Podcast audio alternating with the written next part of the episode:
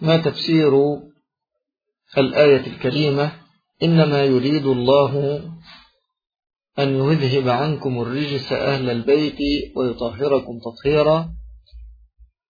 الآية الكريمة إنما يريد الله ليذهب عنكم الرجس أهل البيت ويطهركم تطهيرا. جاءت الآية الكريمة في سياق الحديث عن نساء النبي صلى الله عليه وآله وسلم وما خصهن الله تبارك وتعالى من توجيهات لتترتب هذه الحكمة العظيمة التي أرادها الله جل وعلا لآل بيت النبي صلى الله عليه وآله وسلم. ومع هذه التوجيهات المتعلقة بالصلاة والزكاة وقراءة القرآن والحجاب الشرعي وعدم التبرج وعدم الخضوع بالقول يقول الله جل وعلا إنما يريد الله جل وعلا من وراء ذلك مصلحة لكن فالله جل وعلا ليس هو المنتفع بتكليفكن ولا ينتفع الله جل وعلا بشيء مما يأتين به وإنما نفعه لكن وأمره تعالى إياكن لمصلحتكن. وفي الآية الكريمة لطيفة أشار إليها الرازي رحمه الله تعالى في تفسيره وهي أن الرجس قد يزول عينا ولا يطهر المحل.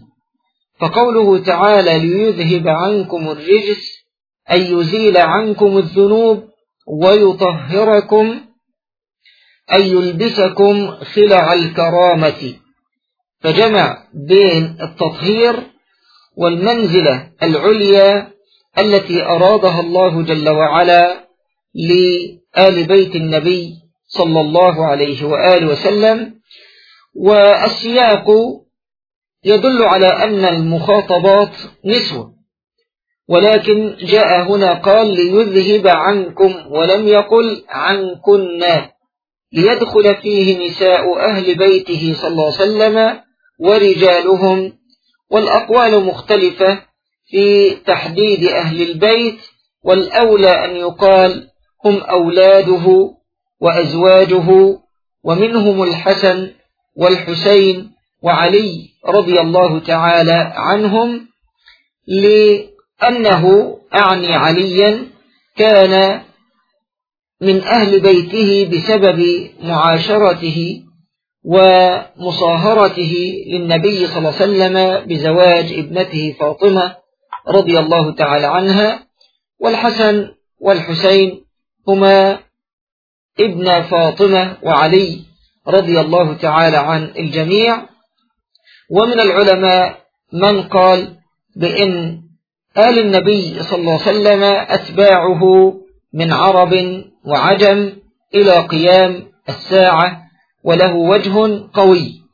لكن إن اعتبرنا بدلالة السياق فنساء النبي صلى الله عليه وسلم داخلات في هذا الخطاب دخولا أوليا.